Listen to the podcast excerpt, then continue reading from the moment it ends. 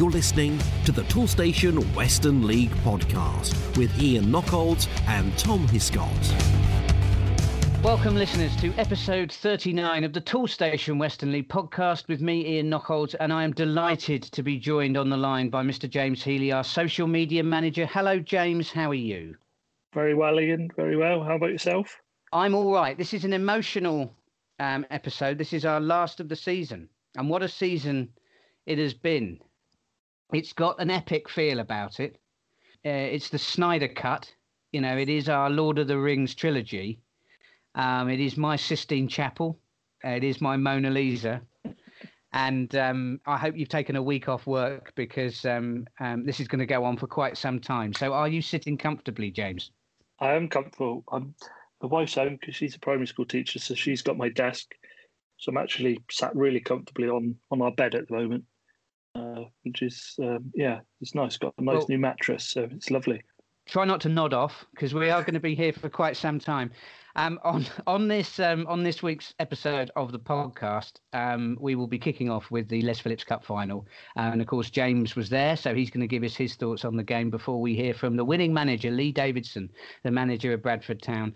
I'm going to give you a little bit of an update on how Nathan Truman's um, getting on. Of course, he was the uh, captain of Portishead, who um, was diagnosed um, in December uh, with um, uh, with with cancer, and um, so we'll be getting an update on on how on how he's been getting on, uh, and then we're going to hear from James Skinner, uh, the secretary at Bitton, uh, who's uh, who's also.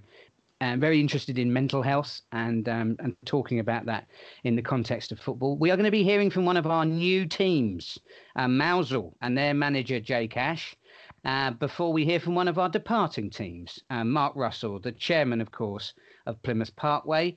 Uh, an old friend and favourite on the podcast, the uh, the non-league Narglesman Ben Redford um, also joins us on this episode of the podcast, and then we finish with. Um, with uh, an, an, interview that I'm I'm really pleased with. You'll have to forgive me, listeners, because I've been entirely self-indulgent with this one. But it's been a very long time since we were able to have Devizes Town represented on the uh, on the podcast. So I, I take no um, I, will take no complaints at all with with our big finish to this season's podcast coming from Stuart Swan and Dan Sloan. Um, and a jolly time was had by all. So that's our running order. Let's get into the meat and drink of this week's um, episode then. And um, James, kick us off with your your tale of Street and the Les Phillips Cup final. I can tell you it was absolutely baking down there. Um, Street hosted the final superbly well hospitality from everyone at Street was second to none. It was uh, really well organised from the moment I arrived to the moment I left. I just felt so welcome. So hats off to everyone at Street. They did a fantastic job in hosting the Les Phillips Cup final. I'm sure both sides and everyone who attended will agree with what I've just said there. It was, uh, yeah, it was a really good day down there, piping hot. Uh, so fair play to the players for running around in that in that heat. They had a couple of drinks breaks, but I made the error of going in my jeans and a thick jumper because it was cloudy when I left home, and I regretted that decision as soon as I got down to street. But anyway, uh, the game itself was uh, very entertaining. Uh, Bradford obviously ran out uh, ran out one 0 winners. Uh, close encounter. Um, yeah, Bradford scored after eight minutes uh, when Jake Brown cut in from the wing to fire home under diving Liam Kingston in the Bridgwater goal. Um, and just before the break, Bradford's uh, skipper uh, Ross Lai was uh, sin-binned, which was the first of a couple of decisions by the referee, who I thought had quite a good game, but I think a couple may disagree with me on that one. But I thought he was good throughout. Uh, yeah, so Bradford had their skipper sin-binned on the break, but Bridgwater couldn't take advantage of, uh, of them being a man down. Uh, so Bradford went into the break leading 1 0. Uh, in the second half, Bridgwater had a goal chalked off when uh, Ellis headed home powerfully, but the referee uh, deemed that he had fouled the goalkeeper, who then down on the floor for a little while and required a bit of treatment. Um, Bridgwater then found themselves down to 10 men uh, when Greenwood was dismissed for a second yellow card. Uh, so that made their task even even harder. And then deep into injury time, they uh, found themselves down to nine men when Llewellyn joined Greenwood in the dressing room uh, for a foul for being the last man when uh, Bradford Town were through on goal. He just uh, brought his man down and saw a straight red. So, yeah, it was an eventful game, enjoyable. I think everyone that was there enjoyed it, and uh, Bradford ran one nil winners. Splendid. And you had a good time, did you? Did you see lots of smiling, happy faces? Yeah, it was nice to see a, a good crowd of over 500 there. Everyone smiling. There was singing behind both goals by both sets of fans because both teams have good uh, good following um, for away games as well. So it was uh, yeah, it was a it was a really nice day, and as I said, Street put on a good show for everybody, and the hospitality was fantastic, and I think everyone there enjoyed it. Unfortunately, there has to be a loser. That was Bridgwater this year, but many congratulations to Bradford.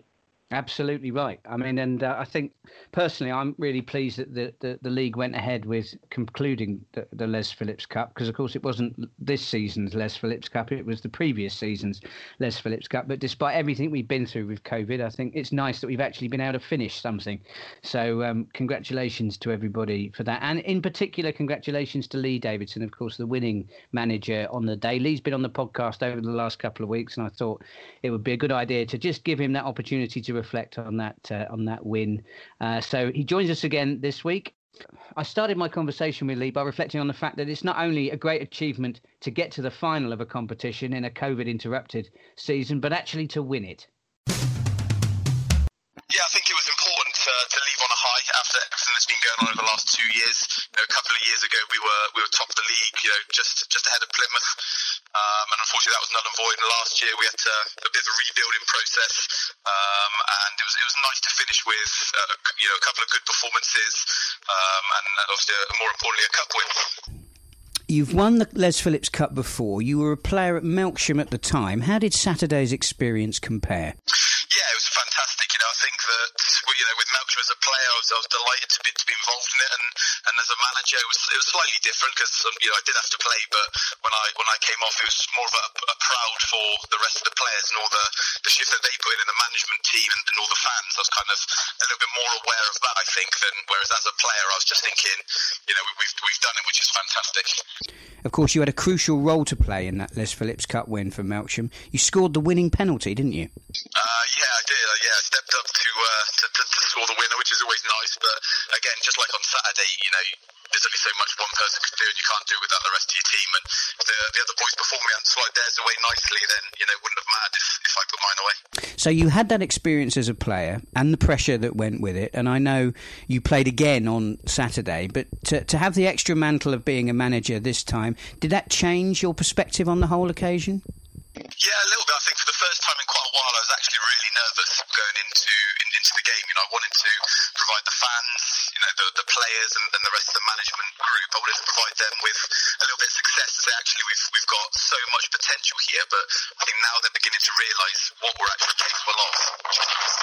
One 0 on the day. Was it as close as the scoreline suggests? Um, yeah, it probably was. Bridge were a very good team. Um, you know, towards the end when they were pushing forward, we broke through a couple of times. James Billings had a one-on-one save, and Shea, our striker, had a, a volley save from about three yards point blank. So their keeper, you know, did really well. Um, but looking back, they had a goal disallowed, rightly so. I must add after there was a foul on the keeper. But you know, it was it was it was touch and go, and it, it was a great game. And Bridgwater were a, were a credit to themselves and a credit to the league that they kept going and going and going, which is you know what I think all the fans wanted to see that you know close game that to competitive nature.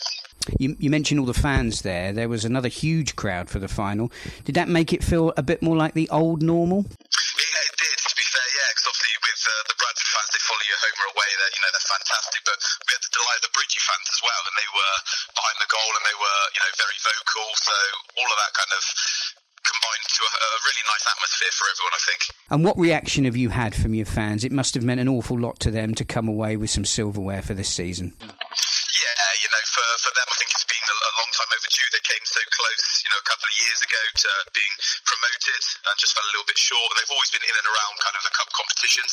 So, you know, for me, I'm, I'm delighted that it was it, it was kind of my management team that, that managed to, to lead them to a little bit more success and actually get over the final line. But the, the fans have deserved, you know, something to celebrate for all they've put in home and away over the years. Absolutely.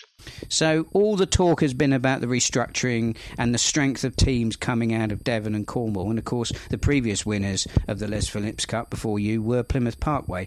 But Bridgwater beat Tavistock, and you beat Bridgwater. So does that send a signal across the Western League that yes, we know that Devon and Cornwall will be strong, but there is talent in other parts of the league as well. Oh, absolutely, yeah. It goes without saying. You know, we we beat Tavistock last year, four one down at their place. So uh, I think as long as you set up right as a team, there, there's there's other teams in it that are actually going to challenge, and it wouldn't be, you know, a. I think there'll be some surprise packages next year from people like Bridgwater who could be up and around, definitely. One final question, Lee, before I let you go, um, because you joked last time we spoke that you were going to keep your hands on the trophy if you won it. So is the trophy safe, and can you confirm that we'll be getting it back? Uh, I'll have to speak to the uh, committee to see if we can locate it uh, to make sure you get it back. But yeah, I'm sure they'll be they'll, they'll, they will be giving it back in, not a problem. Do we need to get the services of Pickles the dog? try, and, try and find it for us. That, yeah, that would be helpful. and my thanks to Lee for his time. Now then, moving on to uh, to Nathan Truman. We've heard from Nathan a couple of times on the podcast. Um, uh, well, in lockdown, I suppose we would what we would say.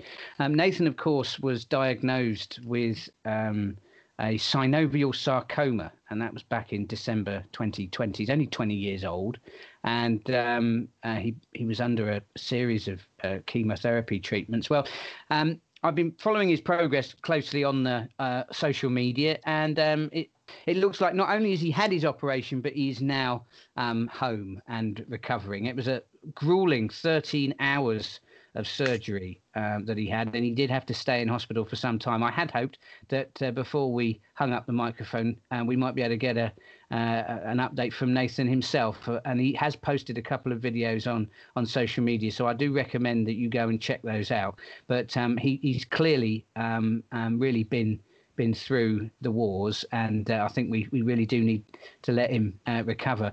Um, the tumour, as I understand it, was deeper than expected, so it was more difficult to remove than had been originally planned. However, the amazing sur- surgeons didn't damage any muscle or bone. There was just a little nerve and blood vessel damage, which was expected. And uh, Nathan and his team, Team Truman, have been very quick to praise the surgeons at Southmead for the um, for the unbelievable um, job that they've done. And um, and I can inform you that uh, that currently Nathan's um, um, total uh, for his fundraising is over thirty-eight thousand pounds. Of course, he is raising money for um, Sarcoma UK and the Teenage Cancer Trust, and he has a target of fifty thousand pounds, um, which I really hope uh, that he, he gets to and passes, and we will be um, supporting him and in his recovery. Um, obviously, when we get back um, with the podcast next uh, next season, but um, hopefully there will be some more fundraising events. I know there is talk of a family fun day at um, at Portishead, um, so please stay glued to uh, to social media and um, uh, and and you'll see hopefully some um, publicity around that and how you can do your bit to support those fantastic charities and Nathan's recovery as well. Now, moving on to our next interview, then it's with James Skinner. James is the secretary at Bitton. Uh, he's also the man bef- behind the Talk Football Twitter account. Uh, now, James was very keen to plug a family fun day uh, that Bitton are hosting. It is in aid of charity, and I started off by asking James to tell us a little bit about what the club had planned. Yeah, Ian, thanks for having me on the podcast. Um, so on the 24th of July, um, we're having a charity fun day at the club. Um, there will be a football match, which, which obviously is quite important at a football club, um, which will be kicking off at two o'clock. Um, and it's a it'll be our first team, a bit it's a team organised by Adam Linstern, who used to play for the club. Um, Adam has decided he wants to raise some money for uh, Mind, charity Mind, and our manager Dan Landon has suggested that we also split the money between Mind and Cancer Research UK. So any money that's raised over the day will go to those two fantastic charities. There'll be stuff for kids um, like activities throughout the day. There'll be an auction, a raffle. Um, it, it'll be a good family day for everybody to get involved in. Well, I, I, certainly hope that the uh, we have a good day for the for the weather, and it's it's lovely um, that obviously there's other stuff going on for the families um, as well. I mean, I, I certainly like to bring my my kids along. I mean, can you tell us a little bit about why you've um, you know you've chosen the two charities, um, Mind and, and Cancer Research UK? Yes, so last last year I set up a fundraising campaign on, on Twitter called um, 1v1 talk football. So, from a personal point of view, I, I know a few people that have suffered with mental health over the over the last sort of year, 18, like 12 months, 18 months. Um, and I think everybody has been impacted in some way with mental health, um, and, and the pandemic's just in, increased that terribly. Um, so Adam as well, who's organised the team that we'll be playing, uh, he's had personal um, experiences with, with people suffering from mental health. I obviously I don't want to go into too much detail on that because that's personal to Adam. Um, and Dan Langdon has that personal experience of um, people suffering with, with cancer. Um, so, yeah, co- collectively, they're, two fantastic charities that do amazing work to raise money and help people. And we just wanted to support as much as we could, really. I think you're absolutely right with the charities that you've you've mentioned. I, I don't think there's a single person who will be listening to this who hasn't been touched either you know, by a mental health issue or, or, you know, or indeed cancer. You know, I think we, you know, within within our families, we, you know, we know about these these twin evils that, that you know that that exist, and you know, I think we spent a lot of time on the podcast talking about mental health issues during. You know the various lockdowns we've had. We've we've run our think of a fan campaign because we know that for supporters how difficult it is not just to miss the football but also to miss those friendships, those conversations. You know that we enjoy on a Saturday afternoon you know, over a pint. And I think that perhaps, you know, we, we, we all feel really optimistic about next season. We're all really looking forward to getting the league back up and running again. But we can't forget, can we? I, th- I think COVID is going to cast a long shadow. And these mental health issues, they're not going to go away. We could push them back down again and try to forget about them. But that's not the right thing to do, is it? It's, it's, not. It's not the right thing to do at all. I mean, they're, they're not going to go away, and, and, obviously the pandemic hasn't gone away yet. But it looks like we are sort of aiming back towards some some sort of normality, whatever that is now. Who knows? But hopefully, like you said, we can get pre-season games up and running. We, we, we've we've got a few games organised um, for late June, early July pre-season games, um, and, and people can get back to what they do and what they love, all being well. And yeah, I mean, it is important that people feel safe and, and, and confident to have these conversations. You know, they're, they're not conversations about mental health shouldn't be taboo subject. You know, it is. You, you meet up with your mates on a Saturday or a Tuesday night at a football or, or whatever, whenever it is, and, and you have a laugh and you have a drink, and people should should feel feel safe having these conversations with, with their friends. But sadly, that's not often that more, more often than not that's not the case, unfortunately let's m- move away from from um, from that for a while then, and, and I mean let's talk about the football. Um, yeah. Uh, I mean we you know let, looking positively at next season. How how are you feeling about the new campaign? I mean, what are your ambitions for Bitton? So I mean, I, I, I don't think I'm speaking out of turn here to say that next season we, we want to go up. You know, we, we want to win the league and go up. We've, we've made a few signings um, already, getting ready for next season. The squad have been training, but not not the whole team have been training together. They will be soon. We've obviously got new teams in our league with um, with a bit more travelling, but that that that is that that is what it is. You know, we've lost a couple of teams that we've enjoyed playing over the years, and, and we got new teams that would be nice new grounds to visit this season, albeit they are quite a distance away. um, but yeah, I mean, our, our aim 100% next season, our aim is, is to, to hopefully win the league and, and, go up. And I know that might sound a bit arrogant, but but that is that is the aim. I mean, it is going to be a very competitive league next season, isn't it? I don't know where do it, you. It will be. Yeah. Where do you think your biggest threats are going to come from? Because um, obviously Tavistock are still with us, and I, you know, if we if we take a look at what's going on at Bridgwater at the moment, I mean, things that look things look like they're really hotting up there, and that's to say nothing about the new teams that are joining us from the peninsula. That's right. There's a couple of unknowns in, in, in the um, in the league next season with the ones that are joining us. But I, will be totally honest with you. I, I don't worry too much about what other people are doing. I just focus on what we're doing, and it and it will be a tough league. Don't get me wrong. It will be a tough league, um, as, as, it always is, and, and it's great. It is a tough league because competition is always good, you know. But I, I'm just focusing on what we're doing. I do believe, maybe maybe biasly, but I do believe we, we can have a good season next season. Well, some of those new signings that you mentioned are pretty eye-catching. I mean, Charlie Hitchens, you've brought in from Paulton Rovers, and of course, a name that many in the Western League will remember, Adam Carter, is going to be joining you. So, I mean, these things, you know, it, it is looking exciting for you, isn't it? It is looking exciting, yeah, yeah. I'm, I'm, I'm, sure. Again, I'm sure other clubs are looking at us and thinking we're, we're, making some good signings, and I got no doubt that other clubs will be making their own, doing their own business over the next few weeks, getting ready as well. So, yeah, like I said, we, we just got to focus on what we're doing, get our training right, um, and, and not really worry about what other people are doing or, or what other people are potentially saying about us with, with the signings that we're making. You know, we, we focus on our own business and let, let others focus on theirs. Well, before we let you go, I, I did want to give you a, a, bit of an opportunity to talk. You mentioned it before about your, your, your you know, the Twitter um, site you've set up, One V One Talk Football. I mean, can you t- for people who, who, are listening to this who perhaps want to give that, you know, want to look you up on Twitter, you know, what, what's uh, what, what's that all about? Yeah, so it's just something I set up sort of sort of pre-pandemic, um, and then the pandemic put a put, put a stop to it really. I, I didn't want to put pressure on people to. Um, sort of donate to charity or anything like that. But it's a page that I set up on on Twitter. The handle is at one v one underscore talk football, um, and I, I just tweet about football, and, and it's basically trying to get people to start start a conversation about mental health. What's using football is the, the starter for that conversation. You know, I mean, everybody, men, women, everybody love football have a conversation about football on, on a daily basis, and it's just trying to get mental health to be included in that conversation. I, I just feel we, we, all love football. You know, everybody lives, listening to this podcast love football, um, and if we can get people talking about mental health through football, I just think it can make such a difference. That's a very positive um, uh, message.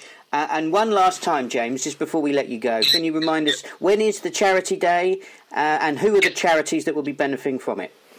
So the charity day is on Saturday, 24th of July. The club will be open from 12 o'clock.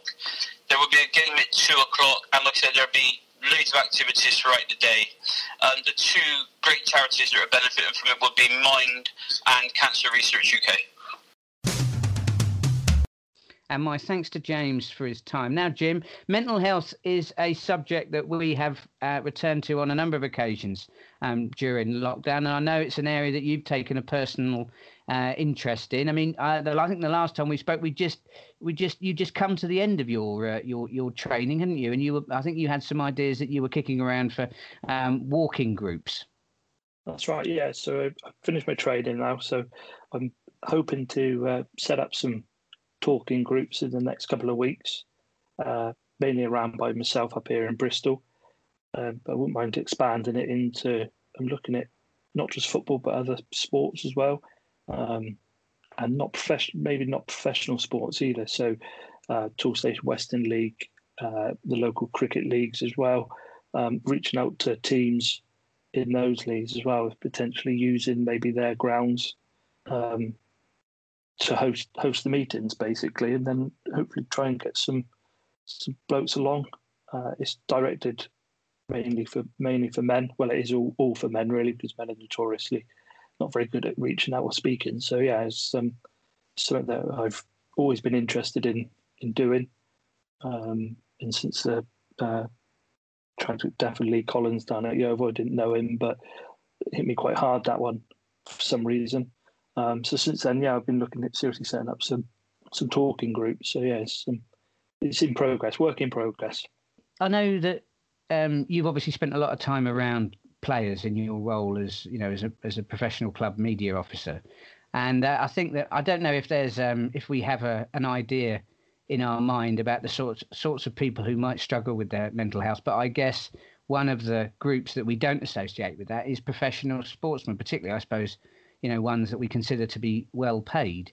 Um, but actually, at every level of the game, at every level of the pyramid, um, players are as important as anybody else. I know we've done obviously think of a fan, um, but you know, young men in their twenties, uh, you know, indeed in their early thirties, particularly if they've got, um, you know, they're starting on their careers and they've got family responsibilities.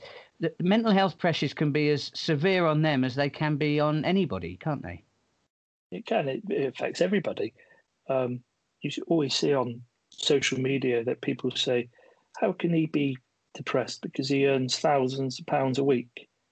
Money isn't everything, is it? I mean it doesn't bring you happiness. I'm sure it helps, but it doesn't doesn't solve everything. These fellas are on could be on thousands of pounds a week, but it's still not happy in what whatever life they're living away from football. It's yeah, I mean, as you said, I've been involved in football and I know what dressing rooms are like. So, majority of people listening to this are probably players that have played or are still playing, know what football dressing rooms are like. They are brutal places. If if someone shows one weakness, it is pounced upon for banter. But I, all I would say is just think about that banter. Is is it going too far? Think of the person who you're taking the mick out of yeah, they could be laughing at it on the front, but deep down, that's really hurt hurt them, and it's just adding to their worries or their pressures. So yeah, just just think about stuff before you uh, think that it's just banter. Absolutely right, and I'm sure that when we come back next season, Jim, you know the mental health issue uh, is something that we're going to return to because you know just hopefully we won't be occupied entirely by the coronavirus, um, but I think we will be living with its legacy, and I think that the mental health legacy is going to be something that we're going to need to address and not not shy away from and not cover up. So uh, so that's um, that's we'll, park that for now and return to it. Um, return to it next season. Uh, now, our next interview uh, is with one of our new member clubs. Now, we don't normally do this, but I thought, well, hang it, why not? You know, let's break with convention and um, and let's hear from one of our new member clubs even before a ball has been kicked in the new season. And I was delighted that Jake Ash, the manager of Mousehole, agreed to have a, a chat with me. Um, Jake was really um, really enthusiastic and really keen about the prospects for his club joining the Toolstation um, Western League. So I started off by asking him what it means for Mousehole to take this step up into the Western League yeah, d- delighted to take the step up and, and, and, delighted to be on the podcast. Thanks for having me on. You know, I really appreciate it. And um, yeah, the club are, the club are super ambitious and um, have made no secret, certainly down in Cornwall, of the of their desire to, to push on and, and, and be successful. And obviously, in the past down in Cornwall, it's been really, really difficult um, to make that step up. You know, the, the, the, step from, from sort of step six football to step five football there comes with a great deal more in terms of um, commitment and, and travel and um, and finance. You know, because of where we are located, especially especially us being located um, right in the corner of the of the country, um, it makes it really difficult. So obviously the, the, the restructuring is, is been sort of rumbling on for a little while, and, and um, we found ourselves in first first place um, at Christmas, and felt like we were in a really good position to, to, to put ourselves in a place to get promoted. So obviously, when the season came to an end, we were really really disappointed, as were a lot of people, um, and, and kind of expected really nothing to come of it. Um, and once the restructure news came out, we, we, we, felt like we'd have a chance. But but then, of course, we heard that it would be done on two seasons points per game, and that actually ended up putting us in third place. Um, so we, we felt like we probably missed out on the opportunity, which is really disappointing because I think perhaps um, unlike for some other clubs, perhaps based in, in other parts of the, the, the country, I, I, think that the, the excitement for Cornish clubs going up into the Western League down here is really high. You know, people want to um, progress and develop, and that's that's the pathway for clubs down here. Unfortunately, you know, for, for the for some of the other clubs, you've got to travel, but that is the pathway. And um, we thought we'd miss out, but obviously we've done enough with our points per game to, to put us first nationally. Um, once once the other teams that had been that should be promoted have been promoted, so we were we were fortunate enough to get offered the the opportunity to go up and. You know, we're really excited to join the league, um, and yeah, and see where it takes us. Well, you are very welcome. Now, let's talk about the elephant in the room, and that's travel. Next season, you will be travelling 5,588 miles. And now the league average is just over 3,000. So, how do you feel about that? Uh, we feel fine. Um, you know, we we know that, and we're aware that there's certain clubs that are in the Western League, that is a trip to Mousehole on a Tuesday is entirely unappealing, um, and probably on a Saturday as well. But one thing I would say is I, I was I was fortunate enough to go through the Western League, Division One, and the Premier League, playing for playing for Truro back in sort of the mid 2000s when the club got promoted from the South Western League as it was back then. And from my experience, every team that ever came down down to Cornwall, um, and we, we beat most of them because we, we, we, we, were successful. We went through the leagues, but they always enjoyed it. They always made a day of it. I think our home record ended up being worse than our uh, away record because teams used to just make a weekend of it and just come down and, and absolutely go for it on the pitch, knowing that they had a night out on a Saturday. Um, but but listen, we know that there's there's a cost implication in that for clubs that are coming down here you know, and, and, and we appreciate that's not that's not ideal for, for clubs, and you know, clubs are in a financial position thanks to the year that we've just had that's probably not as good as they would like to be. But ultimately, clubs down here want to progress through the National League system, and you know, I think I heard um, the, the, the, chairman on the podcast last week said that you know this, this, is the footprint for the southwest. You know, other teams have done it in the past. Truro, when I was there as a player, and Saltash and Liskeard and Falmouth a long time ago. So it was always going to happen. I think probably the, the fact that the restructure kind of happened a bit sort of unexpectedly has probably caused there to be a little bit more disdain than there probably would be otherwise if, if, if we kind of knew it was coming with a bit more notice. But um, all I can say is teams will, will, when they do come down here, they will be they will be looked after in a brilliant way. The club at Mousehole are it, it's the friendliest club that I've ever been part of. The, the ground is is is, is immaculate. It, it's seen so much investment of late. The pitch, I'll be amazed if there's a better pitch in the league. I hope I'm wrong. I hope there is better ones, but I'll be amazed if there isn't a better surface. And other than it during the 90 minutes on the pitch, where we'll give you a horrible afternoon, hopefully. other than that, you, you, you, you are assured a brilliant welcome and time down here. And then you go back on the bus and you have a few beers with your friends. And uh, you know, after the year we've had, it doesn't sound too bad. Um, and it's only got to do it four or five times. Obviously, we're going to be doing that nearly every other week, but we aren't going to complain. You will not hear that travel or anything like that come as an excuse this year. We're, we're so excited and, and really grateful to be part of it. Well, you've got to be one of the most diplomatic managers I've had on the podcast over the years, Jake. Because I mean, this isn't this isn't your deal to sell, is it? I mean, it was very much the FA who decided um, to go ahead with this um, restructuring at this time. And I did ask you how, how you know how you felt about about the travelling because at the end of the day, you're the manager of Mousehole. You've got your players to think about as well. It's uh, you know it's lovely to hear that you've obviously considered what it's going to mean for the other clubs, but what's it going to mean for you? I mean, have you had some selling to do to get your players on board with this project? No, not really. I mean, obviously, being where we are again geographically, that they, they, don't, there isn't much of an opportunity other than you know Truro at step three. There isn't another opportunity for these players to go and test themselves, and you know you only have to see what Parkway have done, what, what obviously Tavistock have done in the league, Exmouth have done, Buckland have obviously had that you know a good time as well in the past. That the strength of players down here is, is strong, and it deserves an opportunity to go and play at a higher level. Our players deserve a chance to go and compete at a higher level, and, and we'll do we'll do fine next year because you know there are some really good players down here. So they're excited about the challenge. You know they're they're they're hungry young football players who want to push themselves and test themselves and better themselves. So this is an opportunity for them, and and you know yes they're going to give up a lot of time to have to do it, but you know, we, we only we, the, the lifespan of a footballer is, is super short. You know, so this is an opportunity that they, they, they thought they might not get. So most of them, well, I say most of them, all of them, um, are really excited to, to, to go and do it. Um, I think probably this being the sort of first year that it's happened, is, it probably helps.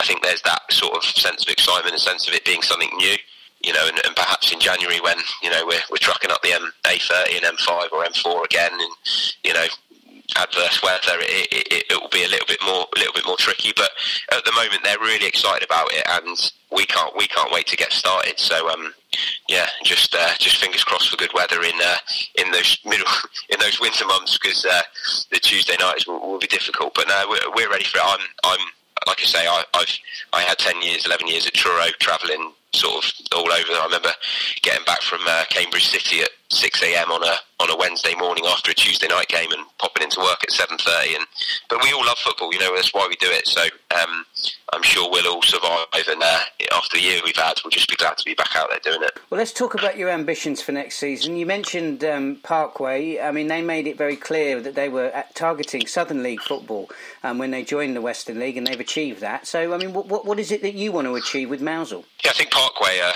are perfectly positioned, sort of geographically. Um, they've they've got a huge investment um, in their club. I think the way the club is run is brilliant. I I, I speak to Lee Hobbs quite quite quite regularly. Uh, I spoke to him today actually, and you know they're they're, they're so ambitious, and I, I think I'm I'm I'm really impressed with everything they do and the way they go about things, and I'm sure they'll continue to be successful. You know we're we're different. You know we, we haven't got that investment um, from um, an individual. Um, the club are the club are are really lucky to have an income stream from a you know some some camping that is um, beside the football club. Um, and if anyone's listening to the podcast, there's a free advert there. Thanks. I'm saying if anyone wanted to come down and camp, that it's getting pretty full in the summer, but but that provides the club with an income stream. We're not relying on one person putting their hand in their pocket, which is so so much more sustainable, you know, than you know a lot of clubs and probably Truro when I was there back in the day. So um, so the, the, so we're, we're in a lucky position that we we know we can we can sustain ourselves at this level for as long as we need to. But I am really ambitious as a person, um, and I know the chairman Derek is is, is, is as well, and, and, so are the players. So I, I, we're not going to go in and, and, suggest that we're going to go and replicate what Parkway have done. We haven't got that that sort of level of resource, but we've got a really unique. Um, style of play. You know, anyone that comes and watch us will really enjoy watching us play. Um, we, we, we try to pass the ball and we try to um, we try to be a fat, really fast attack inside and and we, I'm confident sort of having seen that league and, and having been in it in the past that, that we'll we'll we'll be up the, the, the top end and, and competing. But it, it's going to be an adjustment you know the travel will will will um, will take some adjusting for the players but but I, am really confident that we'll um, we'll have enough to, to, to be in and around and, and compete near the top of the table but I'm sure every manager feels that in uh, in July and August, and you know when everything's rosy. So uh, we'll have to, we'll have to see how it progresses. But no, we're we're we're, we're really excited by the challenge, and, and we think you know that the group we've got that we'll we'll um we'll be able to provide ourselves with a you know if we can get off to a good start, we'll um we'll be we'll be in the right place. Well, you, have sold me. I'm definitely. I'm packing up the car. I've got the kids and the wife. We've got the tent. We're coming down. We're gonna we're gonna camp in the campsite. I'm gonna watch. Some, I'm gonna I'm gonna watch. We're, we're, we're fully in. Sorry, mate. You'll have to. Uh, you'll have to come down another time. Well, I'm not. I'm, I, can I book in advance for September?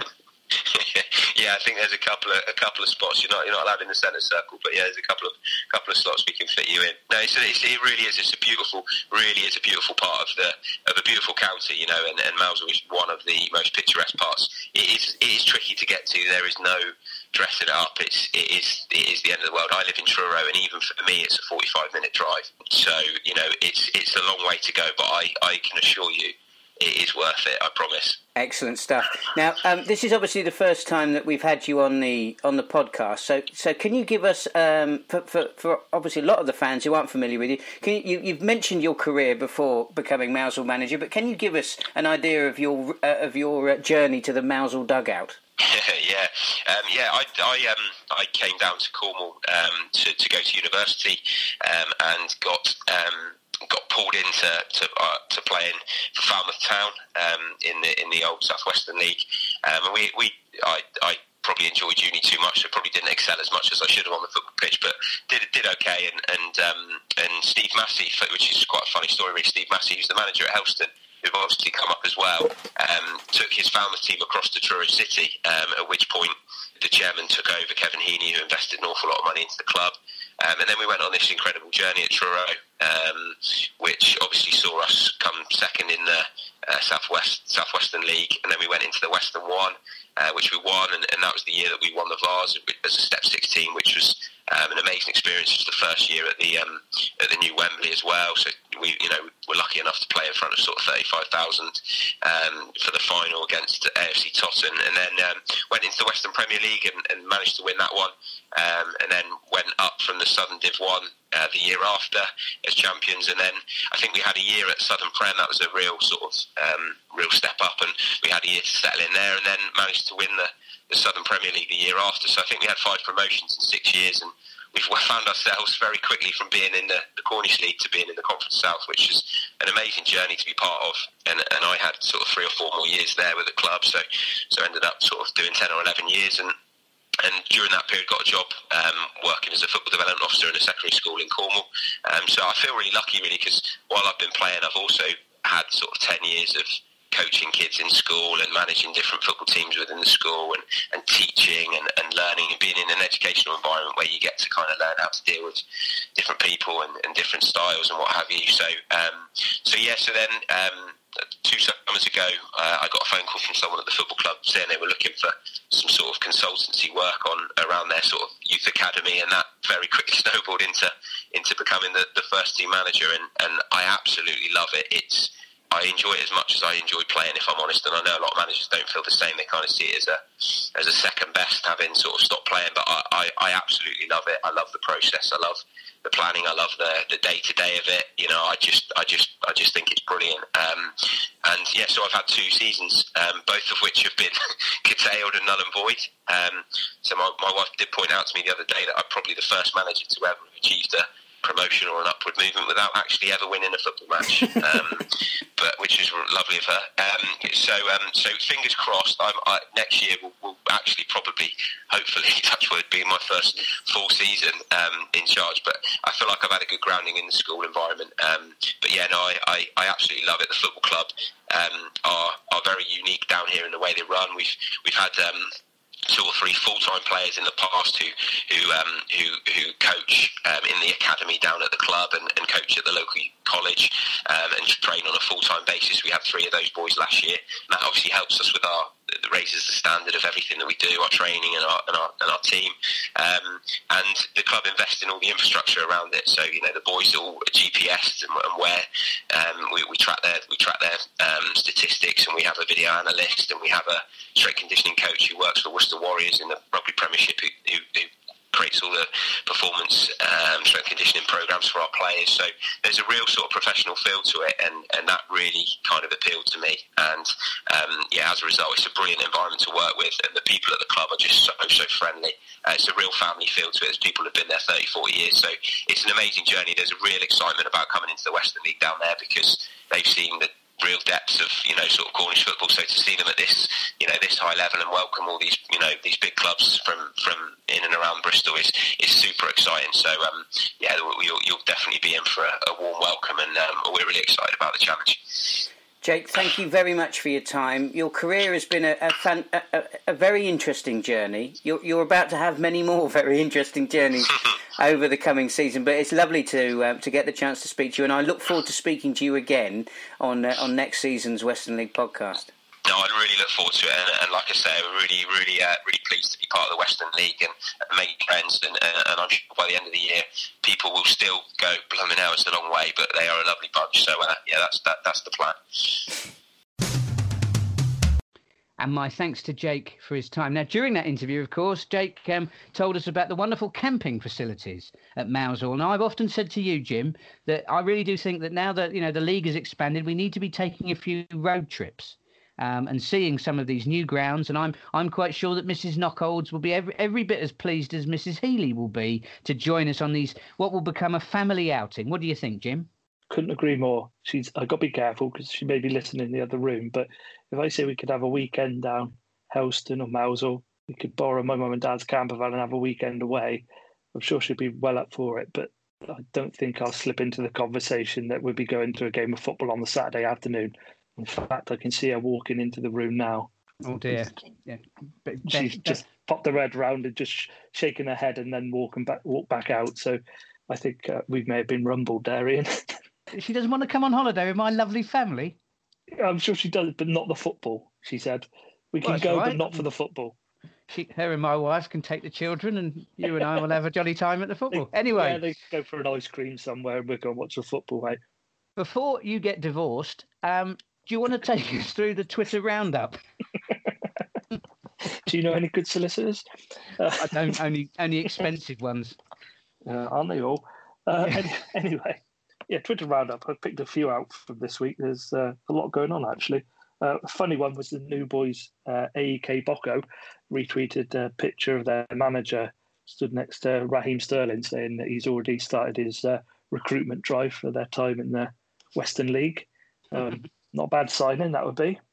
As usual, after a Bridgwater game, Debbie Gould always tweets her photos out, so it's well worth having a look at her photo gallery. Um, always, uh, always really good quality that Debbie produces, and it was nice to see her down at the uh, at the game the other day. Exmouth have shown off their ground upgrades again. They've got a new car park pitch with disabled parking, and they put up a video of how their pitch was looking, uh, looking very green and nice, and I'm sure they can't wait for a bit of action on there. Uh, clubs are tweeting their pre-season games and fixtures, and again push our bit onto the uh, on our website, on the league website. So if any clubs, if we've missed them, then please do get in touch with us and we can help you publicise them on our fixtures page. Corsham Town uh, treated the uh, we're in the top ten of the non-league programs, which was uh, which was nice to see. I think Stockport uh, were number one, and obviously they've got a bit of money behind them. And uh, yeah, Corsham were in the top ten, so it was great to see a Toolstation yeah. Station uh, League club uh, in that top ten. So congratulations to them. and finally, Shepton Mallet. I think they did it last year or the season before, where you can sponsor a seat for twenty pound, get your name put on that seat in the main stand, and then once you buy that for twenty pounds, you get an entry uh, into a draw uh, for your name or to name their main stand for the next season. Um, I know last time they sold out at that, so it's a good uh, good earner for them and another good initiative. If you're thinking Toolstation, I know they'll save me money, but do they have all the top brands? You know, DeWalt, Makita, Einhell, Stanley, Mira, Kudox, Nest, and Santex. Yeah, they do. Over 15,000 trade quality products in the range from the leading brands with prices that are hard to beat. If you want a helping hand to save on your next job, try Toolstation. With over 300 branches, there's always a Toolstation near you.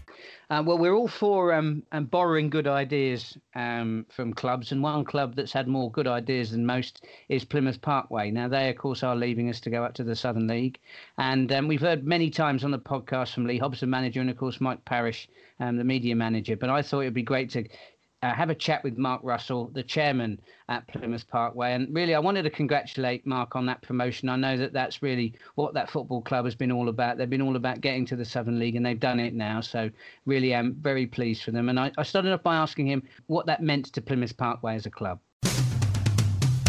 Yeah, it's obviously great news for the football club. Um, it's something that we've been sort of aspiring to. Um, for the last five years. Uh, five years ago, when I came in as chairman at Plymouth Parkway, we came in with the the board came out with the sort of ambition that we'd like to make it to the Southern League within five years. So um, that was obviously the, the the ambition of the club, and to achieve that was um, obviously delighted. You know, we're all delighted with that.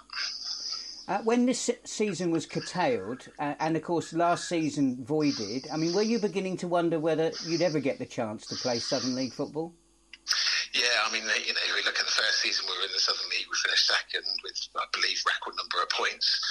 Um, then we had the following season where it was curtailed, where we would likely would we we would have continued to have, have, pushed for promotion, and then obviously last season, you know, we were sort of you know flying in the league, um, looking at you know, looking like we would have gone on to uh, you know gain promotion again. So you start thinking, is everything against us? Um, but you know, it, we, we sort of cling on to the hope that the, the sort of restructure would happen. Um, and obviously, we were delighted when we got the notification from the FA to say that yes, we were going to get promoted to the Southern League. I mean, what would it me- have meant to the club to have had to go again? You know, if you'd have had another season in the Western League, I mean, surely that would have taken its toll on some of your players and potentially even your manager. Yeah, I mean, I think you know we've we, have we have sort of put together a very strong squad for what we believe is you know strong enough to take us to the Southern League for the last couple of years. Um, and you know, sort of, we've got a lot of players who you know want to want to achieve that with Plymouth Parkway and sort of progress with Plymouth Parkway. But if you keep sort of every year not quite making it for various reasons, then you know, those players start to sort of you know, look and say, is it ever going to happen with Plymouth Parkway? And, and then, you know, other clubs start looking at your players and, you know, you, you're then struggling to try to retain the same players and potentially retain the manager as well. Um, you know, we've got, you know, very ambitious manager, very ambitious players, as well as the club. Um, so, you know, it would have been, it, it would have made it a lot more difficult for us um, to have done another season in the Western League. We'd have had to sort of try to sell the we are going to do it at some point dream to those players. I mean, I think it's important to pay tribute actually to Lee Hobbs, your manager, because I mean, you, as you mentioned, you'd gone close when you came second. You, you know, you were right in the mix, but of course, you weren't at the top of the table in the season that was voided. You weren't even on top of the table on points per game. Lee obviously took nothing, took no chances in, in, making sure you got as many wins as possible in the season that we've just had. But you know, I, I, plenty of us found ourselves thinking, well, you know, is this ever really going to finish? It, it, wasn't much of a surprise when it was curtailed. And frankly, I mean, I, I don't know about you, um, Mark, but you know, I've given up trying to second guess the FA. I mean, the idea that they would they would go back to a combined points per game season, I never saw that coming. But if Lee hadn't have managed so many wins in that run in the last season that we've had, then even your points per game finish may have been in jeopardy. So I mean, it, it was a it was a Herculean effort, effort on all fronts, wasn't it? Yeah, I mean, the, the previous season that was null and void, we, we, we were top on points per game. Um, we had uh, Tavistock with two points above us, but we had three uh, two games in hand. So uh, on a points per game basis, we would have been top that, that season as well. Um, then last season, obviously, you know, we were far ahead of anybody on points per game basis. Um, over the two seasons, we were also then far ahead of, I believe we actually had the highest points per game in the country um, for a, a, combined two seasons. So, yeah, I mean, it was a, you know, we needed to make sure that we kept going. Um, you know, as you say, you, you can't really second guess what the FA are going to do. I think, you know, all along from the minute the first season looked in jeopardy, we were, you know, I was sort of saying, why don't we just pause this season um, and continue it over a two-year period? Because you know that would have, to me, made a lot more sense, um, and we'd have actually finished a complete season. Uh, so it, it came as a bit of a surprise when it got you know, sort of null and void a first season, um, and then you know, knowing that oh, there was a likelihood that there was going to be further you know, lockdown restrictions um, coming with the, the winter. All the signs were that we were going to have another lockdown in that following season. So um, I was I was quite surprised when it didn't just get sort of paused um, and, and look at a two season. I appreciate that you know um, that doesn't always work and that there's loads of logistical things to that as well. So I can sort of see that there's other reasons for that, but yeah, we needed to make sure that we kept strong. Um, we believed in you know the, the, what we were doing, um, and and Lee's done a you know an amazing job since he's come to the football club. I mean, you know, he's joined the football club when we were sort of looking at very ambitious trying to get out of the South West Peninsula League. We went on to that league um, and you know won the title quite convincingly.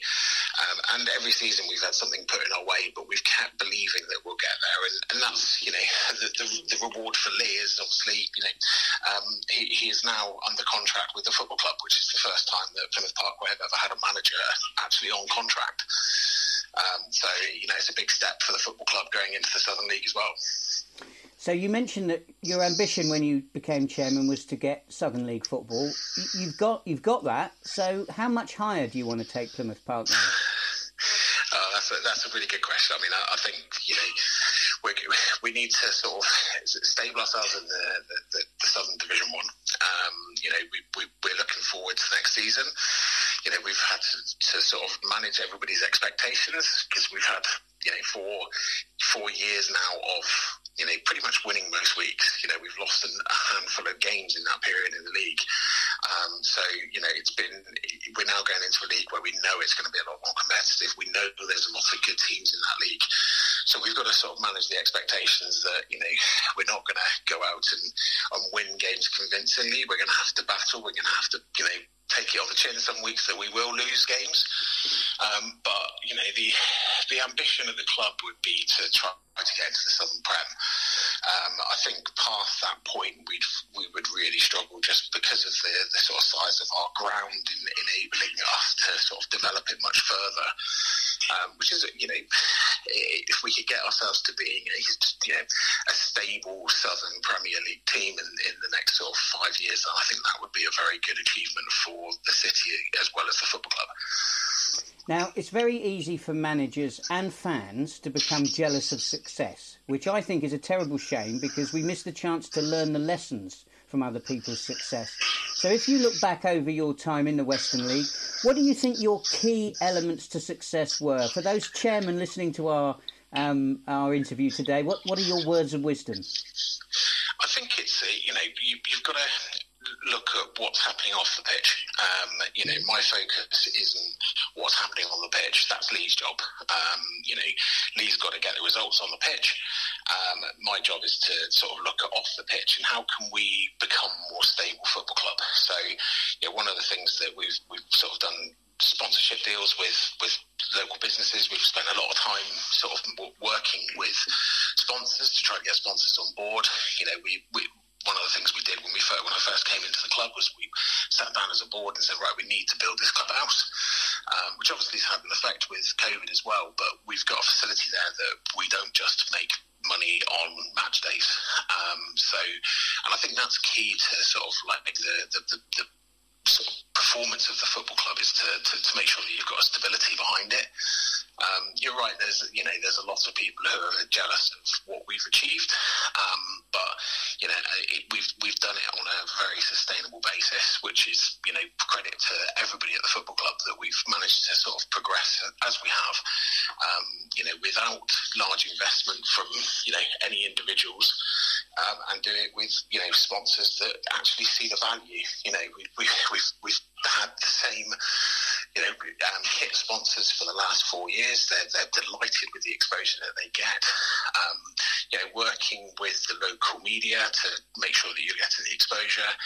And I think because of the, the sort of success we've had on social media as well, obviously helps because people see the, the sort of social media exposure that we get um, and also the social media uh, we, we do ourselves.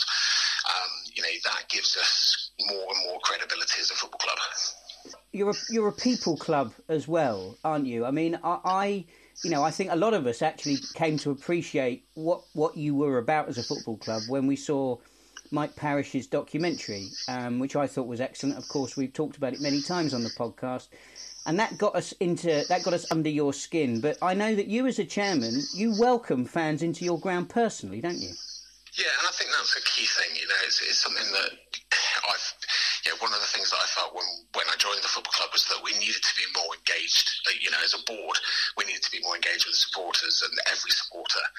So, you know, one of the obviously my background is you know I'm a media person, so you know I, I'm not afraid of meeting people, talking to people, etc. And is yeah, so I, I made a point of getting to know everybody. You know, meet welcoming people into the ground. You know take taking the time out to talk to the people and actually listen to what their feedback is. Now, you know, that's all great when you've been on a success, successful run for five years where everybody's singing your praises and it's all great. The testing times will come when we start losing games you know that's when it's really testing for you know football clubs as a whole is is it, it's yeah it's not easy but it's easier when you're winning every week because everybody's behind you um, when you start losing a few games, that's when things start getting challenging and people start asking questions about how, you know, what are we going to do to turn this around? And I think that's, you know, that's where if you've built that relationship with the supporters, the supporters feel comfortable to come and talk to you and you can take on board some of their, their feedback. And, and we've had loads of feedback from supporters. You know, as much of that as we can, we'll put into place. Um, some things we just can't do. Um, but we've we've worked very hard to try to sort of make it, you know, really good for supporters, good experience on a match day. Yeah, um, and you know the facilities are obviously you know one of the key things of, of making the experience good for, for supporters on a match day as well. Now, the, the Western League Premier Division is going to look a bit different to the one that you left. Um, what do you think the influx of clubs from Devon and, of course, Cornwall will mean for the future of the Western League? To be honest, I think when we went into the Western League, it was a bit of a shock. People having to travel down. Obviously, there was Buckland. There were Buckland were in the league, but you know, travelling down to Plymouth, I think people got a bit shocked. Um, and you know, I think there'll be clubs that aren't particularly pleased that there's um, a lot more clubs in Devon and Cornwall. But I think for yeah, it is the Western League, so therefore we should have clubs from Devon and Cornwall in you know a, a number of clubs in that league, which I think next season will be good. I think it's now spreading it from yeah, the Western League had come a little bit of a Bristol league, um, whereas actually it didn't really cover the Western League. It covered Bristol and a couple of clubs outside of it. Whereas now it is, it feels like it's a real Western League, um, yeah, which is good. You know, I think it will be good. I think it will be a really competitive league next season.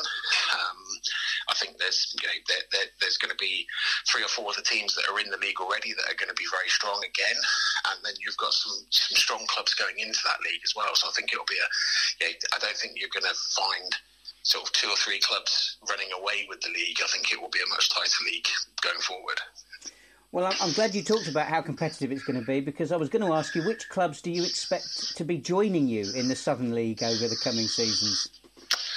Um, I think obviously Tavistock would be very, very keen to sort of progress. I think they, that you know obviously themselves disappointed that they didn't make it this season, um, and you know would obviously wish them all the best for next season. Um, but I think there's going to be, you know, you've got the likes of Bridgwater. I think would be very strong next season. Um, you know, Tabby will be strong. I think you've also got teams coming up from the, the South West Peninsula League and the likes of Saltash that I think will be competitive.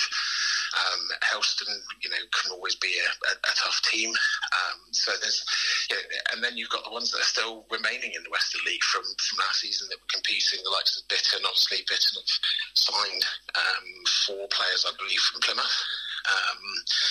You know, the players that have played either for Parkway or against Parkway and over a regular period of time. So, yeah, I think they'll be, um, you know, a competitive team again. So I think that you know, there's there's going to be a number of teams that will be pushing to to try to join us in the Southern League. Mark, thank you very much for your time. You were with us for a good time, not a long time, but it was uh, it was brilliant to have you, and really all the best um, going forward with, with both yourself and the football club. Thank you very much. I'd like to say a massive thank you to everybody in the Western League as well and, and all the clubs. It's been a you know, really enjoyable three years in that league um, and met some really, really good people along the way as well. And my thanks to Mark for his time. Now, Parkway uh, will be missed, not least because of their extraordinary social media content. I mean, Mike Parrish has done a, a fantastic job, and it sort of, it really does set it sets the benchmark, doesn't it? It sets an example of what can be achieved um, for social media managers, even covering you know steps five and six of the pyramid. Yeah, definitely. Yeah. I was talking to Debbie actually at Street on Saturday about uh, clubs' outputs and how Bridgwater does they've upped their game the end of this season and up to now. Uh, we were talking about other clubs as well. They they can see what can actually be done by volunteers uh, if you get the right people on board, the people are itching to get involved with football. It's just trying to find those people or reaching out to those people. And yeah, the content that Bridgwater have been producing, uh, Plymouth Parkway, the, the normal ones. And, but you look at others now and you think, yeah, the game's really up and, and it's, it's looking good for us in our league, that's for sure. Yeah, and it's interesting to see what the new clubs are going to bring. And I know that um, um, obviously, the, the you know the Les Phillips Cup games have, have sort of given us a flavour, haven't they? With um, with Mark Huckle from Pyron Films. I mean, they've been quite an entertaining um, watch, haven't they, as well? They have, yeah. Thirty minutes. They did. I think they've done three pilot episodes. They've called them of, of away games, and there's a lot of dedication gone into doing them because they've travelled up from Helston for the three games, filming all the way. Then obviously Mark's had to edit all the footage. I mean, I saw them on both of them on Saturday walking around and endlessly interviewing people, and he was filming pretty much the whole game. So I tried to think how many hours of footage he, he had yeah. to to sit and edit. So it's a it's a time consuming job, but it, they've done a good good job on it, and it's uh, it's good publicity for for themselves and obviously for the league as well. Absolutely, and I mean, we those are the ones we know about. I mean, you know, clubs, um, you know, in the close season may well be sort of looking um, to take on some talent in that respect. So we, you know, next season we, we remains to be seen, but you know, it could be really exciting, couldn't it, to uh, to see what more and what you know what new individuals turn up and what more content we we get. Uh, now, one club who uh, won't be with us next season, although they were featured on the podcast because of their uh, social media content, uh, is Calne Town. And uh, Ben Redford has been a huge supporter of the podcast almost from the very beginning um, when we've been doing this. Uh, loves coming on the podcast. We love having him. He's a very popular manager um, amongst the other managers in the in the Western League, particularly the First Division. It's been a difficult time for all of us, of course, over the last couple of seasons. But you know, I know that Ben has really felt it because they were going for the um, first division title in the season that was voided. You know, and and uh, you know they were absolutely not going to hand over their you know their their dominance in Wiltshire to Corsham, even though Kieran Bagg's side, of course, started so emphatically. You know they Calne got off to another fantastic start to this season. So, um, although they've got no trophy, to show for it. I mean, they are the points per game champions in the first division, and, and rightly so. And I, that's where I started my um, interview with Ben by congratulating him on that promotion. Well, thanks. Yeah, um, obviously it's been a long two years waiting for things to, you know, be be confirmed, waiting if it's ever going to happen. Like you said, over the two years, I do think that we more than deserve it. The lads the ones who have played for us for just the one one of the two seasons or for both seasons, yeah, everyone deserves it together as a whole, as in in the committee and all the management and all the players all deserve it together. I mean, from our conversations, I know there were times when you genuinely didn't think this was going to happen, did you? Yeah, especially after the first year. Um, obviously, the long wait to find out what the FA were going to do, and yeah, it was sort of it's a bit of kick in the teeth the way it ended. You know, so close to winning the league, and then the next year finally started. We got off to a good start again, winning all but one of our games, and we were looking good. Which took took a lot really from us to bounce back the way we did. If I said that we thought it was going to happen, that'd be a lie. Now, Ben, I know that this has been a difficult 12 months for you um, personally. I mean, the disappointment that um, you you know I know you felt at that voided season. I mean, was it so bad that you ever considered walking away from the game?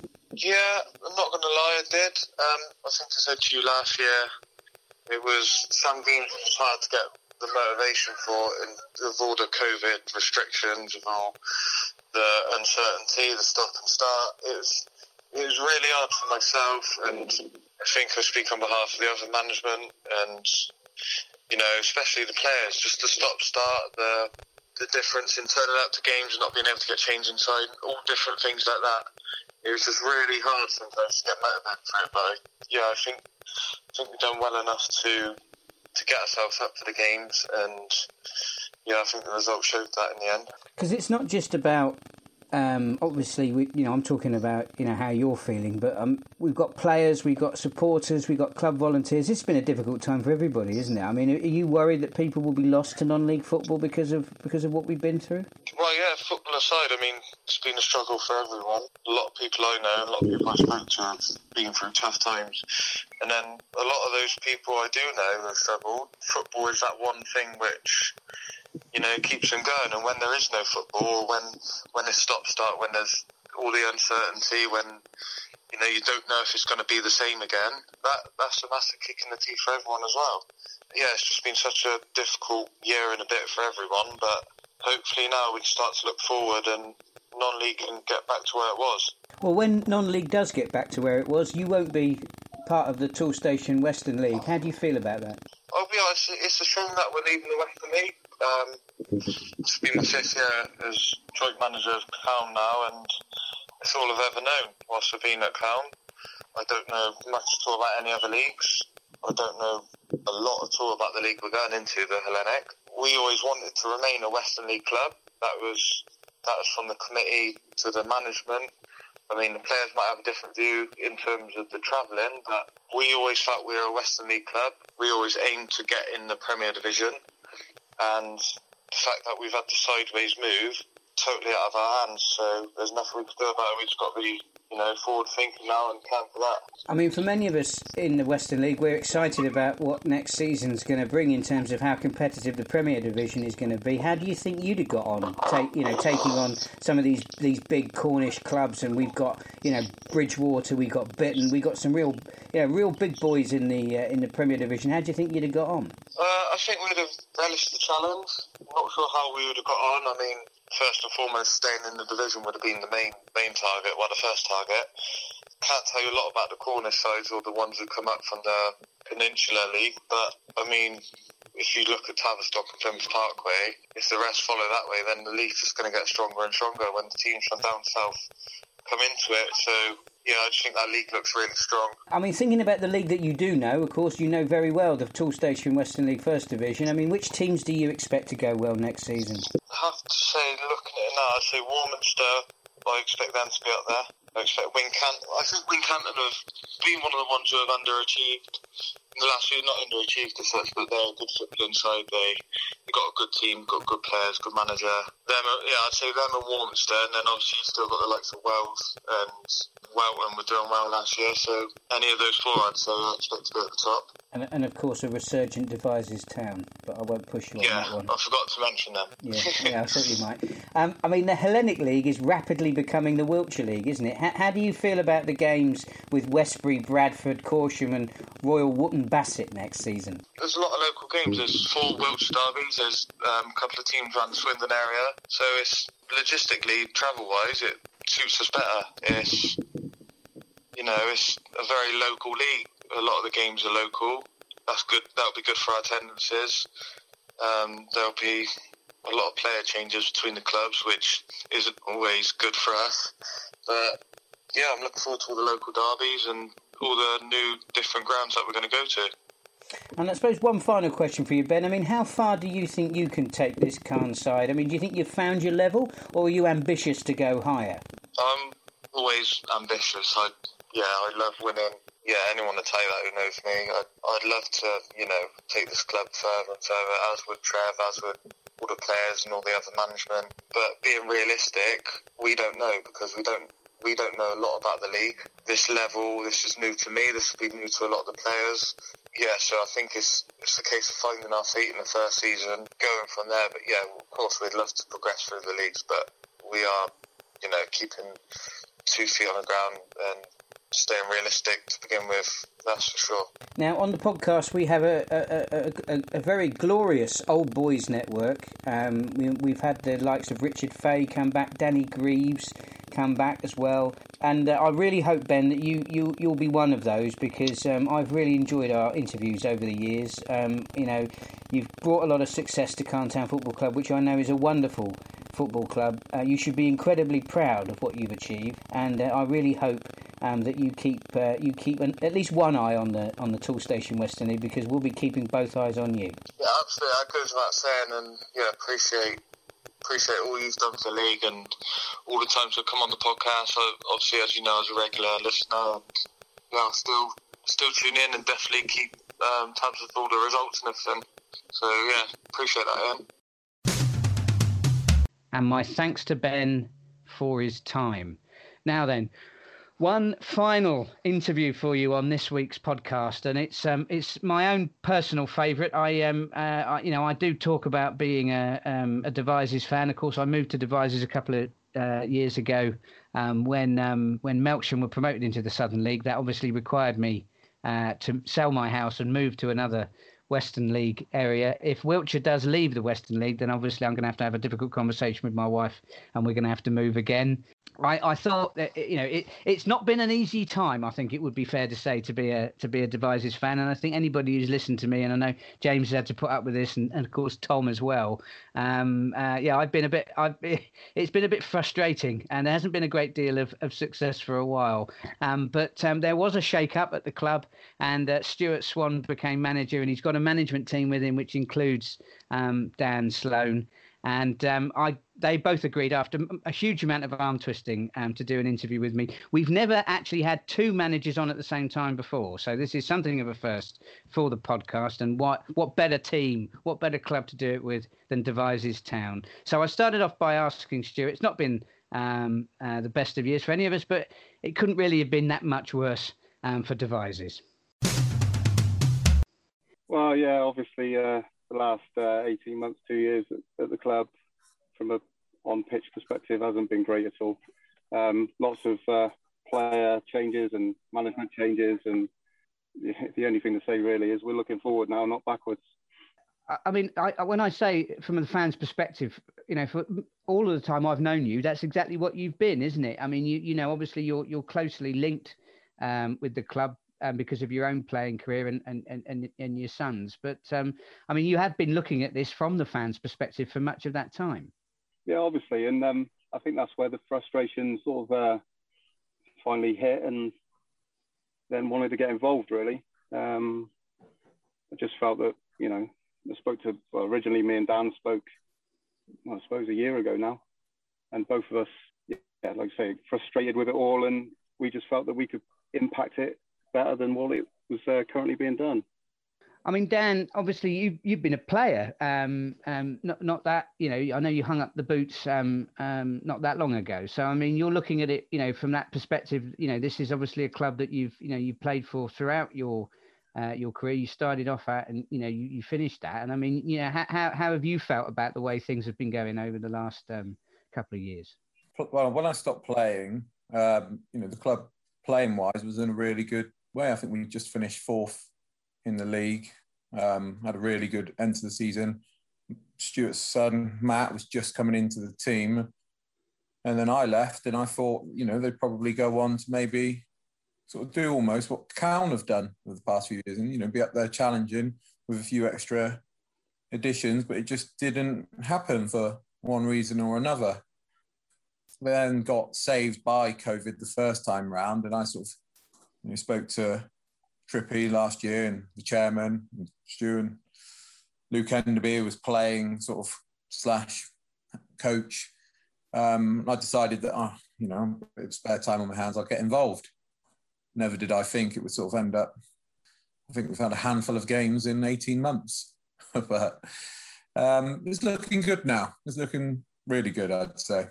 Looking forward to the season, probably longer than I have in a long time for Devizes. Well, I'm certainly looking forward to the to the new season. It would be nice to actually see a, a, a victory. I, I, can't remember the last time that I saw one of those, but um, I, am going to come back to you, Stuart, now because um, you you've actually. Am I right? I think you've only had one game in charge. Is that right? Yeah, that's correct. Um, the game away at Corsham just before Christmas. I think it, you know, obviously we just we got beaten at the end, last minute goal by Mr. Higdon, but I think it brought a lot of positivity to the club um, from inside and outside looking in as well. There was fight within the players that were there, and you know, with some additions, we can uh, improve on that again. Because Dan, it was the footballing equivalent of the film 300, wasn't it? I mean, we went to Corsham, you know, and uh, you know the Galacticos of Corsham. You know, when I saw the side that Kieran Baggs had um, had put together at the beginning of the season. You know, I, I thought they were going to win the Vase, let alone the first division. I mean, you know, some real um, real superstars uh, at our level in that side. And so we went there off the back of you know no no form at all, um, but I mean, we were seconds away, weren't we, from what was what would have been an incredible victory. So I mean, yeah, it's one of those weird ones where I mean, I got very excited and emotional about the whole thing on the podcast because actually, I, I can't remember a game that I enjoyed as much, but actually, it was the nature of the performance. It was the fact that all right, we got beaten at the end, but actually, for, for you know, they didn't know what hit them, did they, on that occasion? No, I was talking to Kieran in the build up to the game, and he kept telling me we had a bit of a chance and I thought he was just, you know, just sort of leading us into a self sense of security. And we got to the game, and then we had an injury in the warm up as well to our left back, so we had to bring in, you know, our second string left back, and um, the lads went out there and they were superb. Since we were lucky, they took their chances, and we, you know, all over the pitch, probably the best performance I'd seen by everyone that day, and it just came together, sort of and I know people say it, but it was we'd seen it in spells and we knew the players could do it. We just weren't doing it all together for one reason or another.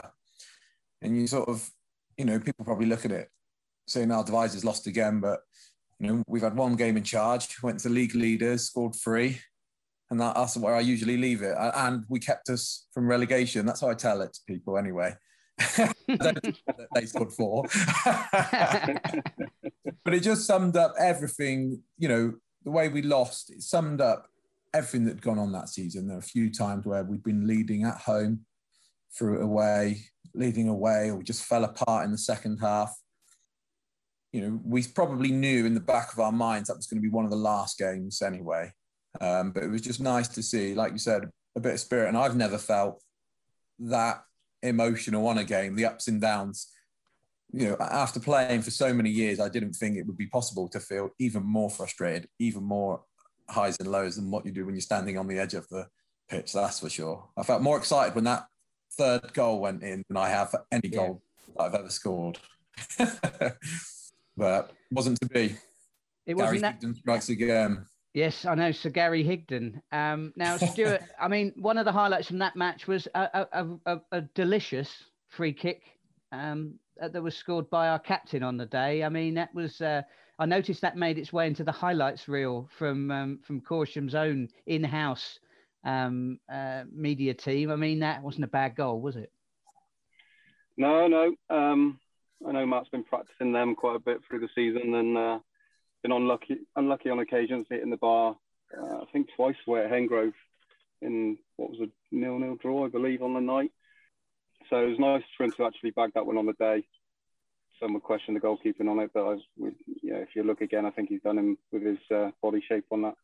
Um, but yeah, it sort of sent us uh, a little bit wild, including yourself, having watched the video back and hearing uh, the screeches.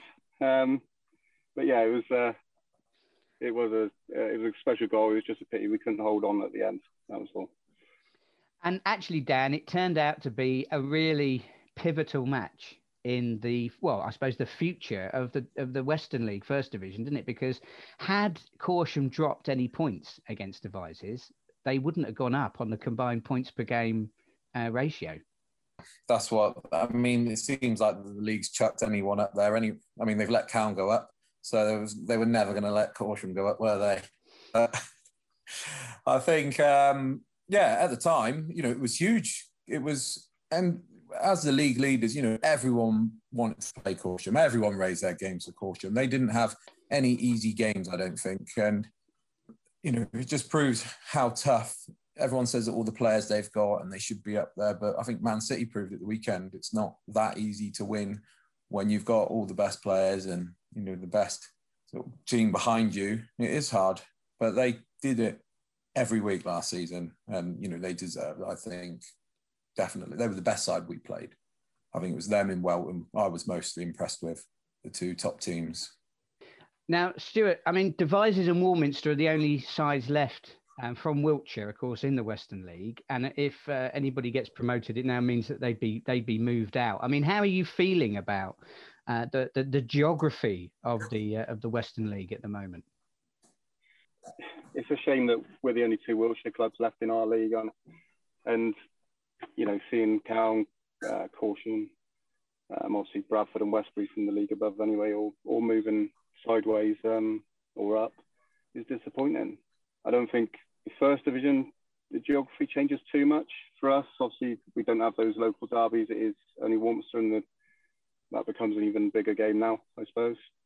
But mileage for us isn't too bad as long as we uh, don't get a Tuesday night in uh, Cornwall on in the Les Phillips, I suppose. Well, I'm sure it'll be. Well, I'm sure we'll have a jolly time if we do. I mean, Dan. I mean, you know, in your playing days, um, have you have you always been in in the in the Western League as it as it is now?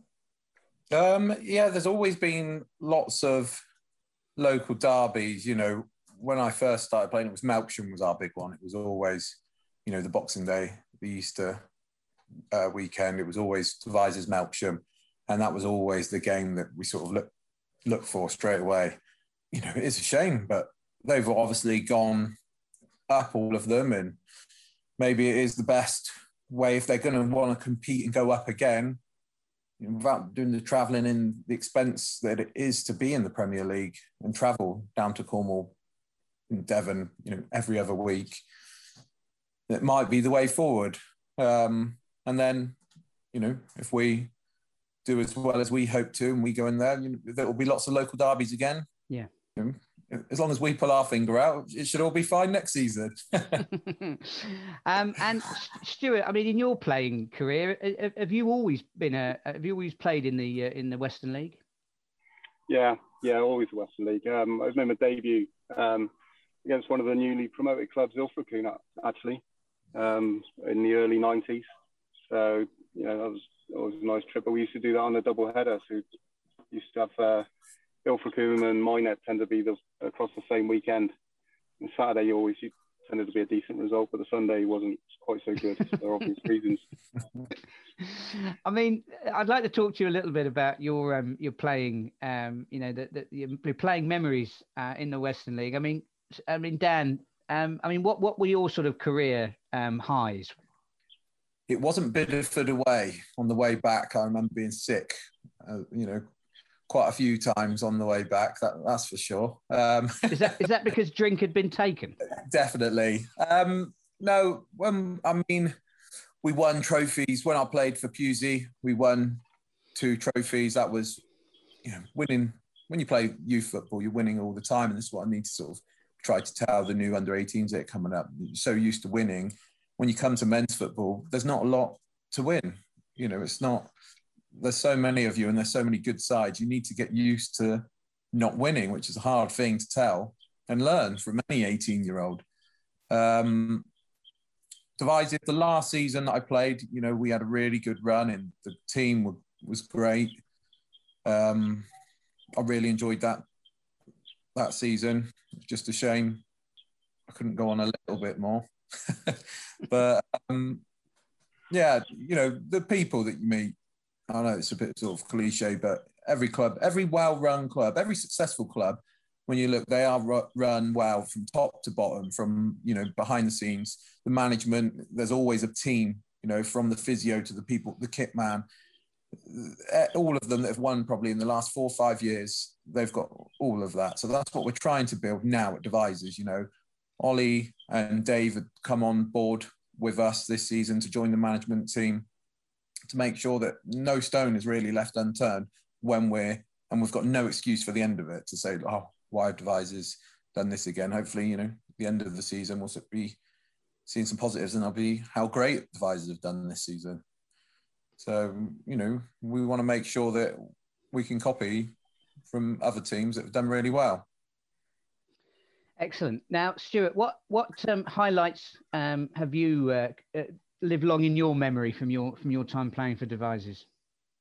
Oh, we had a, a very good Vase run what I suppose 20 years ago now, um, and I suppose that was highs and lows for me because you know sort of uh, come back playing for the club at the start of that Vase run and um, having not sort of uh, semi-retired from football, I suppose, after having children, um, and then being dropped for the, the last game of it um, was probably the low. So all in one season, um, I had it all But from the club point of view, I suppose when we won the the league unbeaten, um, I think around the sort of 2000 mark was it, uh, somewhere around there. Although not playing first team at the time, I think from you know that that was huge, and that goes on from what Dan said. What we're trying to do, you know, at that point we were doing well with the first team, but the reserves were high in in their league, and we had successful successful under 18 side as well. So it's it's the models that we really were sort of basing this season on from our highs at that point. Now, Dan, um, what is your most memorable game playing for Devizes Town? Ashton and Backwell away, I think, was up there. We beat them 8 2. I think 8 2, 8 1. I actually got sent off after about 40 minutes, but I'd like to think that I'd led the way. um, you know, it was just that was when when Matt had just, I think that was one of Matt's first games. He'd just come in, and a few other, we had a few other players that had just come in, and that was the start of the, you know, it all sort of clicked that day. We'd had a few, Ashton Backwell, was always, um, you know, they gave as good as they got all the time. And over the past few seasons, we'd had a few run ins with them that were always quite heated and got very emotional. And they had a striker in particular. I think that was the third time he, got sent off at the same time as me. I think that was the third game on the spin he'd been sent off against us. So to come away after, you know, with everything we just seemed to do that day worked. Every shot we took, you know, found the top net. Every pass made its man, um, and it was just a n- nice game to play. Um, that was definitely one of the good games. That was one of the good games. Yeah, so in in the forty minutes you played, did you manage to score? Uh, yeah, I think I did. I think I might have got the first. I can't remember. I'll have to have a back. I'll have to look through the record books for that one. I think I did. Well, that's that's something. Anyway, you got the ball rolling. um, yeah, that's what I tell them all. Stuart, what about you? What's your most memorable game playing for Devizes Town? Oh, uh, probably uh, there's a couple. There's I'd say Ilfracombe on that first debut, we needed a draw to stay in the Western League at that point. So we were in a similar position as what we were when took over as managers, really. And we, we dogged out a nil-nil draw in the heat of uh, May heat at the time as well. That was obviously memorable. And then uh, from a personal perspective, in terms of my own performance, I suppose I remember a Chard away on a Tuesday night. We uh, got a one 0 win on that occasion, um, and it just felt like you know come away, you know, having had a good performance and one 0 clean sheet for a goalkeeper is always a a bonus. So they're probably the two most memorable. Now, Dan, we've talked about the highs. What about, well, not necessarily the lows, but what was the team that you hated playing against the most? Keynsham. Keynsham was always, especially when they moved to the 4G, it was a horrible pitch. And um, we never did well there. I think maybe once, I think we might have got a draw there. I remember we were 2 0 up at half time one time. We lost 5 2 and we're playing well.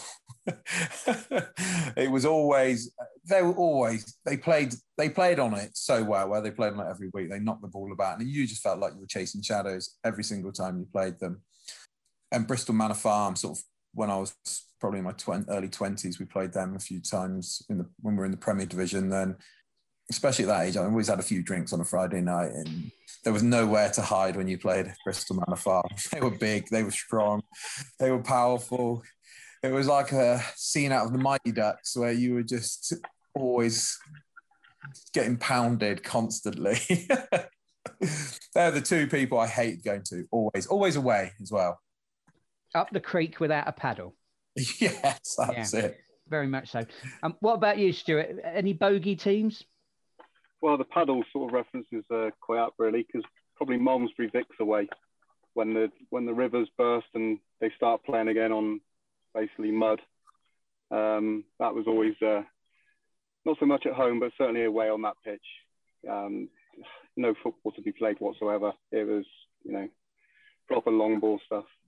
Yeah, that was they were probably my bogey team from an away point of view because as a goalkeeper, obviously you'd have been quite close to the to the spectators. I mean, Dan had the pleasure of running around in the middle of the park, so I'm sure he, he didn't have to put up with what people were saying. Um, but I mean, uh, were, were, there a set of fans where you where you thought, oh, we've got them away, and they're gonna they're gonna be standing behind me, and they're gonna be calling me all the names under the sun and giving me a hard time. I get most Wiltshire clubs. I get that a lot of Wiltshire clubs and Welton. I hate playing Welton. The loud if I hear Green Army from those boys on the stand, you know, after the game, they're great. But when you're playing, you can hear Green Army all the time, and you think, well, they shut up. And those Westbury young lads with that drum, the two teams, I just, here we go, get through this, we can go home. so, what, what about you, Stuart, then? The abuse never really bothered me because I got it every week.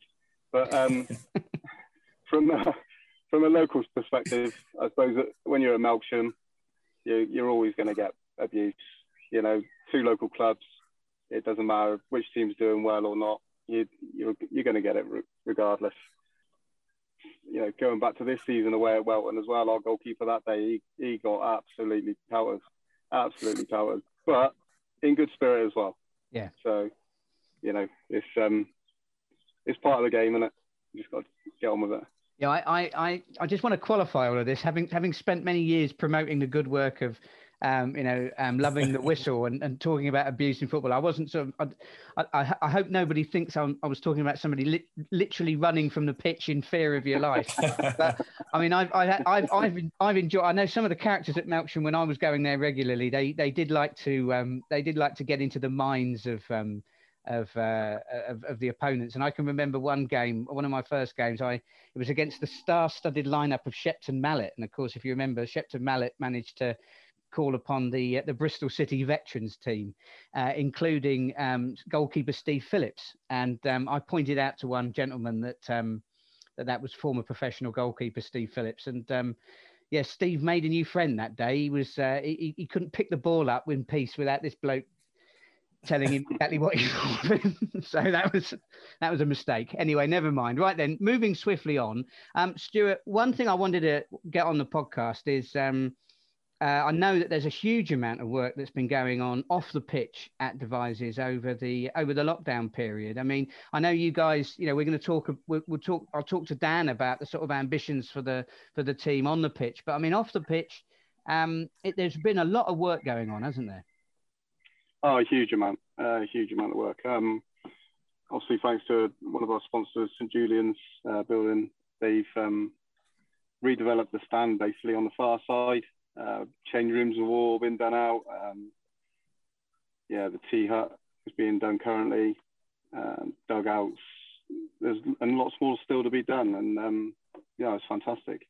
Gives us a base um, to work from, you know, off the pitch and on the pitch, really because I'm desperately hoping I get to come in the, the, the, the, clubhouse. The clubhouse is something we sort of took for granted. well, I feel as if I've taken it for granted.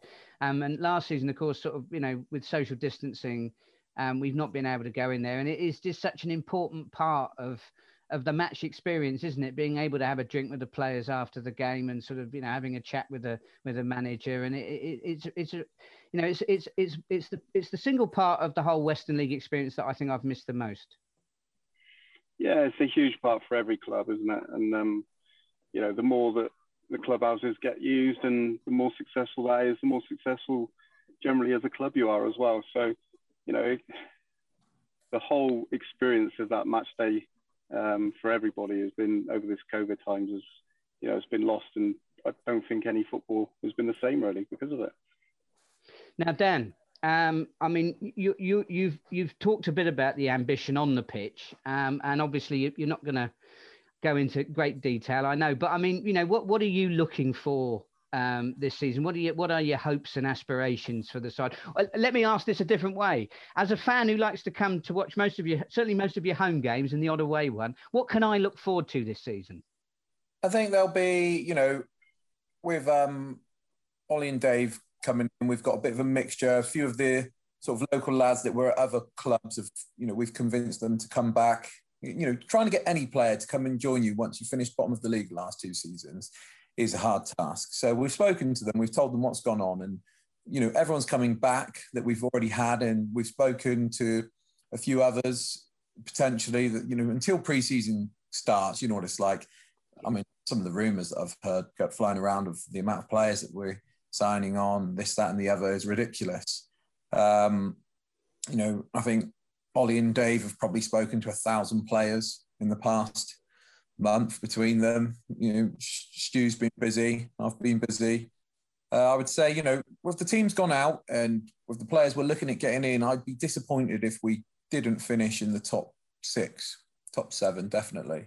You know, maybe off off camera, I might tell you that you'd be higher, but I'd be very disappointed with if everything comes to, you know, how we expect it or plan it. I'd be very disappointed if we didn't finish above above there, especially with the teams going out of the league. And I um, suppose the most important team to finish above uh, now is Warminster. Oh, definitely. You know, they'll be having it. I've got an easy six points off them, haven't we? Fantastic. Um, I mean, Stuart, I, I am going to finish with you. Um, this is the first for me. Um, not only are we doing a three-way interview, um, which is we've never done that on the podcast before. That was a poor choice of words. I might have to edit that out. Um, but actually, I've made a lot of friends doing the podcast and I've become friendly with many managers, but I've never actually had a friend of mine become a manager before. So this is a new thing for me.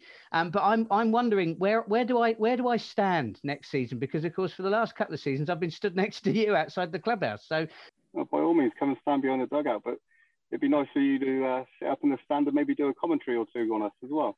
Well, so, of course, uh, I've, I've lost my co-commentator now, haven't I? Because he's stood next to you.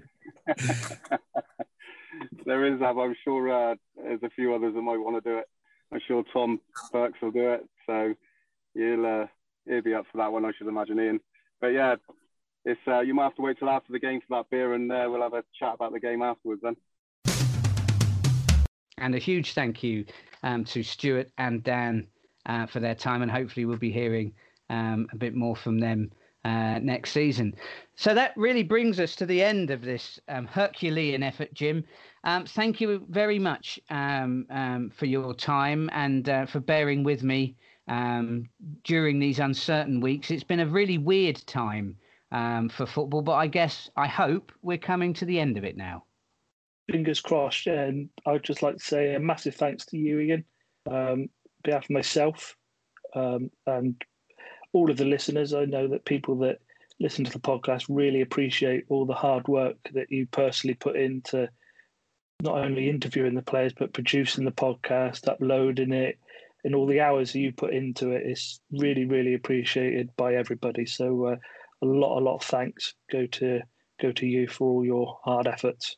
Well, I appreciate that, James. That's very kind of you to say that. I mean, you know, you've done a fantastic job since you've come in as social media manager, and um, you know I really appreciate the you know our working relationship because it means that you know the creativity, the ideas, the campaigns that we do really is a team effort, and you're you know you're really important part of that team, and and so of course is Tom Hiscott. You know, I mean, poor old Tom hasn't had a bulletin to write for quite some time. Um, hopefully next season he will be back not only producing the bulletin, the excellent bulletin that we, uh, that, you know, summarises all the action from across both divisions every week, but um, also we're getting back on the podcast, and that means that um, Jim Jim can get an afternoon off, and um, we'll get to hear the from the Statsman, Statsman Tom, um, who uh, you know I've missed. He's I was hoping to get him on this week, but I think he's having a well-earned break uh, with his family. So um, I wish him the very best.